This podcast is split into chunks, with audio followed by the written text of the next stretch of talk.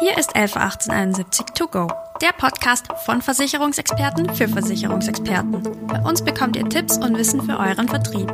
Dazu sprechen wir regelmäßig mit Gästen aus der 111871 und der Versicherungsbranche.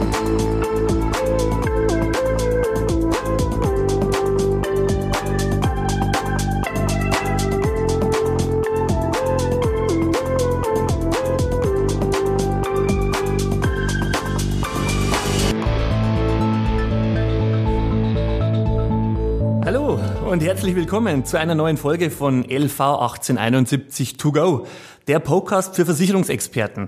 Mein Name ist Sascha Walter. Ich bin seit 2019 Mitarbeiter der LV 1871 im Bereich AFBA, Vertriebsunterstützung. Und ich habe heute die Ehre, meine Kollegin, die Rebecca, ich sage jetzt mal nicht zu vertreten, aber ihre Aufgabe heute zu übernehmen. Und heute geht es um die Durchführungswege und für welche Mitarbeiter sie sich eignen. Da freue ich mich besonders, dass ich heute meine Kollegin, die Nicole Lehr, begrüßen darf. Ähm, sie ist Seniorberaterin für Steuerrecht in der betrieblichen Altersvorsorge und schon viele, viele Jahre bei der LV 1871. Danke, Sascha. Schön, dass du nicht gesagt hast, wie viele Jahre ich schon bei der F1871 bin. Dann klingt es immer so alt. Ja, schön, dass ich heute da sein darf. Ähm, und ich freue mich schon auf unser Thema heute. Sehr gerne.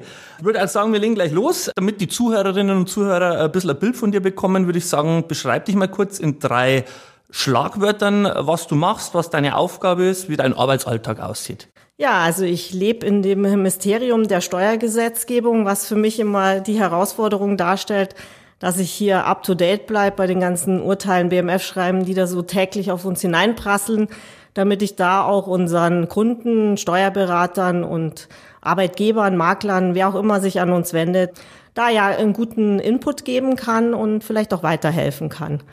Und wenn ich weiterhelfen soll, dann muss ich meistens auch relativ kreativ sein, um da eine besonders äh, schöne Lösung zu finden und es macht auch wahnsinnig viel Spaß, kommt zum dritten Punkt, weil ich habe tolle Kollegen und es ist jeden Tag immer was Neues in der BAV und es macht wahnsinnig viel Spaß. Das kann ich nur bestätigen. Langweilig wird's nicht in der BAV. Dann würde ich sagen, wir legen auch gleich mit dem Thema los. Und zwar in äh, meinen Kundenberatungen taucht eigentlich immer häufig die Frage auf, gibt es den richtigen Durchführungsweg, äh, wenn man überhaupt davon sprechen kann. Und bei der Direktversicherung weiß ich natürlich, dass sie sich für fast alle Mitarbeiter eignet, die ein geringes oder mittleres Einkommen haben. Äh, auch bei hoher Fluktuation zum Beispiel stellt es meistens kein Problem in der Direktversicherung dar. Als großen Vorteil selber sehe ich auch für unsere Kunden äh, unsere aktuellen Tarife, da die flexiblen Beiträge natürlich ermöglicht werden. Gerade vor allem im Tarif Mainplan bieten wir ja beste Renditechancen, sage ich mal, im Vergleich zu unseren Mitbewerbern und auch unsere Finanzstärke, die wir ja schon, sage ich jetzt mal, mehrfach bestätigt bekommen haben, äh, unterstreicht, dass wir sozusagen ein sicherer Hafen für unsere Kunden sind. Aber vielleicht habe ich ja das eine oder andere bisher äh, falsch gesehen, beziehungsweise du hast noch was Wichtiges zu ergänzen für uns, Nicole. Na, Sascha, also du liegst da schon ganz richtig. Also nach den neuerlichen steuerlichen ähm, Vorschriften kann ich ja in die Direktversicherung monatlich 564 Euro steuerfrei einzahlen. Der Sozialversicherungsgesetzgeber ist da leider nicht so großzügig gewesen. Der hat es auf vier Prozent der BBG, also dieses Jahr 282 Euro begrenzt. Da sind wir aber auch schon mit 282 Euro ganz gut dabei, denke ich. Bei den kleineren und mittleren Einkommen hat der Gesetzgeber durch die Geringverdienerförderung ja auch einen guten Anreiz für den Arbeitgeber geschaffen, dass er da auch ein bisschen Förderung oder das denen anbietet und die Förderung mitnimmt. Da kommt immer wieder so der Hinweis, ah, das ist ja so kompliziert und diese vielen Regelungen. Aber die gängigen äh, Lohnabrechnungsprogramme bieten da einen super Support. Also das dürfte auch für die Arbeitgeber derzeit gar keine Probleme darstellen. Und zum Thema Fluktuation, da kommt dann immer die Frage bei Gaststättengewerbe oder Hotel oder so, ist es ja ganz oft, dass die Mitarbeiter viel wechseln. Ja. Und es da immer heißt, ja, aber da BAV anzubieten, das macht doch gar keinen Sinn. Das ist natürlich auch nicht richtig, weil durch die Mitgabemöglichkeit in der Direktversicherung, dieser sogenannten versicherungsvertraglichen Lösung, stellt es für den Arbeitgeber und auch für den Arbeitnehmer eigentlich kein Problem dar, wenn der häufig wechselt, weil da auch der neue Arbeitgeber eigentlich immer in der ja, gerne bereit ist, äh, die weiterzuführen. Also ich denke mal, so die Direktversicherung ist eigentlich der Königsweg. Da findet man kaum einen Mitarbeiter, für den es nicht geeignet ist. Sehr gut. Da bin ich erleichtert, dass ich meinen Kunden bisher nichts Falsches erzählt habe. Ähm, in dem Zusammenhang kommen auch Fragen oft, äh, wo liegt eigentlich der Unterschied zwischen einer Pensionskasse und einer Direktversicherung, weil für viele das ja nicht differenzierbar genug ist. Und ich habe dann meistens bisher immer so beraten, dass es halt keine großen Unterschiede dahingehend gibt, aber eventuell sich halt das eine oder andere Wichtige noch vielleicht äh, im Detail ergibt, was man dem Kunden dann vielleicht anfügen könnte. Ähm, du bist ja schon eine Weile länger wie ich in der BAV unterwegs. Vielleicht hast du noch ein paar wichtige Tipps äh, und Ergänzungen für unsere Zuhörerinnen und Zuhörer. Naja, also vor 2005 gab es ja tatsächlich äh, größere Unterschiede, also steuerlicher Art zumindestens zwischen der Direktversicherung und der Pensionskasse. Vielleicht der eine oder andere unserer Zuhörer erinnert sich noch, dass vor 2005 äh, in der Direktversicherung nur die Pauschalbesteuerung nach 40b Einkommensteuergesetz möglich war. Und da war eben die Einschränkung, gerade auch im Hinblick auf die Sozialversicherungsbefreiung, dass ich hier nur aus Sonderzahlungen, also aus Urlaubs- und Weihnachtsgeld, äh, umwandeln oder einzahlen durfte, um Sozialversicherungen zu sparen. Und ich war halt natürlich mit 1752 Euro im Jahr auch im Dotierungsrahmen deutlich beschränkter. Nach 2005 fiel dann eben dieses Privileg für die Pensionskassen, also auch die Direktversicherungen konnten dann äh, die Steuerfreiheit nach 363 ESTG in Anspruch nehmen. Und heutzutage gibt es tatsächlich keine signifikanten Unterschiede mehr zwischen Direktversicherung und Pensionskasse. Ja, okay, gut zu wissen. Und hat die LV 1871 Gruppe, sage ich jetzt mal deshalb, keine eigene Pensionskasse oder welche Gründe hat das? Naja, also Anfang der 2000er Jahre haben wir natürlich drüber nachgedacht, ähm, weil da war das noch nicht in Sicht, äh, dass die Direktversicherung da auch dieses äh, Privileg nach 363 bekommt. Und da wurde tatsächlich überlegt, ob wir hier eine eigene Pensionskasse gründen. Das ist mit Kosten verbunden und da hat sich letztlich die Geschäftsleitung dann äh, dazu entschieden, dass man lieber eine Kooperation eingeht und das Geld vielleicht anderweitig verwendet. Du sagst explizit anderweitig investiert. Ähm als Versicherungsverein auf Gegenseitigkeit, der wir ja sind, äh, liegt es natürlich in unserer Natur, dass wir kostenbewusst mit den Geldern unserer Versicherten umgehen möchten und auch müssen. Aber äh, ich weiß zum Beispiel auch, dass die LV-Gruppe die eingesparten Gelder bisher anderweitig verwendet hat, äh, da wir ja vor einiger Zeit einen relativ neuen Durchführungsweg eingeführt haben. Kannst du uns dazu vielleicht noch ein bisschen was erzählen? Ja, genau. Also 2007 hat sich die Geschäftsleitung dann entschlossen, in die LV 1871-Gruppe einen Pensionsfonds aufzunehmen, sozusagen als neuen und frischen Durchführungsweg. Und äh, wir haben uns da auch, oder wir ist gut, die Geschäftsleitung hat sich da auch sehr viele Gedanken gemacht und hat ähm, einen etwas anderen Weg als andere Versicherer eingeschlagen. Äh, die 111871 Pensionsfonds AG, so heißt sie nämlich korrekt, äh, der Pensionsfonds, wurde in Liechtenstein gegründet. So viele ich weiß, sind ja die Beiträge an den Pensionsfonds auch steuerfrei nach Paragraph 363 und dann wäre doch genau dieser Durchführungsweg meiner Meinung nach für alle Mitarbeiter geeignet, oder? Prinzipiell hast du natürlich recht. Allerdings muss man beim Pensionsfonds zwei Arten unterscheiden. Es gibt den sogenannten beitragsorientierten Pensionsplan und den leistungsorientierten Pensionsplan. Im beitragsorientierten Pensionsplan erteilt der Arbeitgeber eine beitragsorientierte Leistungszusage. Das kennt man auch aus der Direktversicherung. Und da gilt es, wie du gesagt hast, analog der Direktversicherung. Auch hier ist die steuerfreie Einzahlung nach 363 bis 8 Prozent der BBG möglich.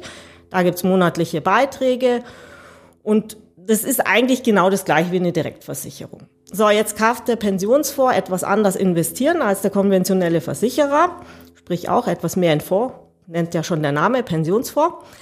Und da war dann aber auch die Abwägung, wie du hast es ja im Eingang erwähnt, äh, die FA 1871 hat mit der Mein Plan Familie ja ein sehr attraktives Produkt, was auch vorbasiert ist.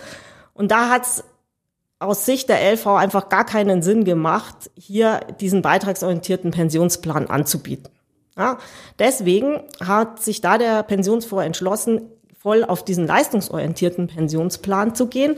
Was ist das genau? Also hier werden Leistungszusagen erteilt und die dienen zur Auslagerung von Pensionszusagen und Unterstützungskassenzusagen. Das erfolgt gegen Einmalbeitrag und da muss geschaut werden oder sollte geschaut werden, dass diese Pensionszusagen und Unterstützungskassenzusagen eins zu eins auf den Pensionsfonds übernommen werden. Und unserem Pensionsfonds gelingt es tatsächlich in 99,9 Prozent der Fälle, dass das wunderbar eins zu eins übertragen wird. Und wir bieten auch verschiedene Finanzierungsvarianten an, unter anderem die sogenannte Dynamikvariante. Und die ist extrem flexibel in der Beitragsgestaltung. Ah, super. Ja, da äh, kommen wir auch schon zum nächsten Punkt, den der, ja, sag ich jetzt mal, den 11 1871 Pensionsfonds so besonders macht. Und zwar äh, ist der ja nicht in Deutschland, sondern in Liechtenstein gegründet worden. Und äh, da wird sich auch der eine oder andere Zuhörer sicherlich fragen, ähm, welche Gründe hat das? Sind es steuerliche Gründe oder, oder gibt es dann auch andere Gründe? Naja, das war natürlich am Anfang immer so ein bisschen im Raum gestanden, ja, die haben das gegründet in Liechtenstein, so suspekt mit Steuern und so. Das ist Quatsch weil ähm, auch unser Pensionsfonds unterliegt deutschem Steuer- und Arbeitsrecht der betrieblichen Altersversorgung. Hier ging es um was ganz anderes. Ähm, es gibt die europäische Pensionsvorrichtlinie und die darf jeder Mitgliedstaat ähm, in sein eigenes Recht überführen. Und die Deutschen waren da wie immer recht restriktiv und die Liechtensteiner waren da etwas flexibler, was für uns sehr vorteilhaft ist und somit auch für den Kunden, weil einfach diese Ausgestaltung ähm, viel, viel flexibler ist im lichtensteinischen Aufsichtsrecht. Flexibel trifft's immer gut. Ich glaube, das ist auch gerade in der heutigen Zeit äh, zunehmend wichtig, äh, dass man da nicht so starre Gefüge anbietet. In dem Zusammenhang hast du gerade angesprochen gehabt, dass die Pensionszusage und die Unterstützungskasse ausgelagert werden können. Äh, da stellt sich da hier nicht die Frage, ob gerade diese Durchführungswege gegebenenfalls für bestimmte Zielgruppen eher ungeeignet sind oder wie erklärt es sich dann, dass wir im Vertriebsservice doch auch äh, einige größere Angebote für die U-Kasse berechnen oder gibt es da noch was anderes äh, dazu zu erzählen? Naja, es soll ja tatsächlich Mitarbeiter geben, die etwas mehr in ihre betriebliche Altersversorgung investieren möchten. Und vor allem gibt es auch Versorgungswerke, wo der Beitrag ans Gehalt gekoppelt ist.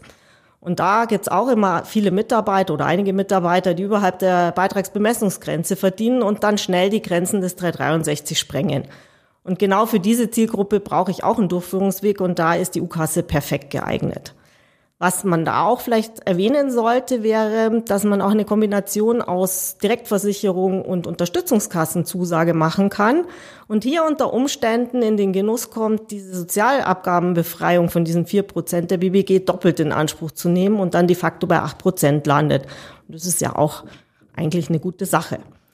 Und eine Pensionszusage, wenn sie vernünftig gestaltet wird, ist auch ähm, ein sehr, sehr, sehr flexibles Instrument, sich eine wunderbare betriebliche Altersversorgung aufzubauen. Da gibt es sicherlich Rahmenbedingungen, äh, die dahingehend wahrscheinlich aber auch einzuhalten sind. Kannst du uns dann ein bisschen was mit auf den Weg geben?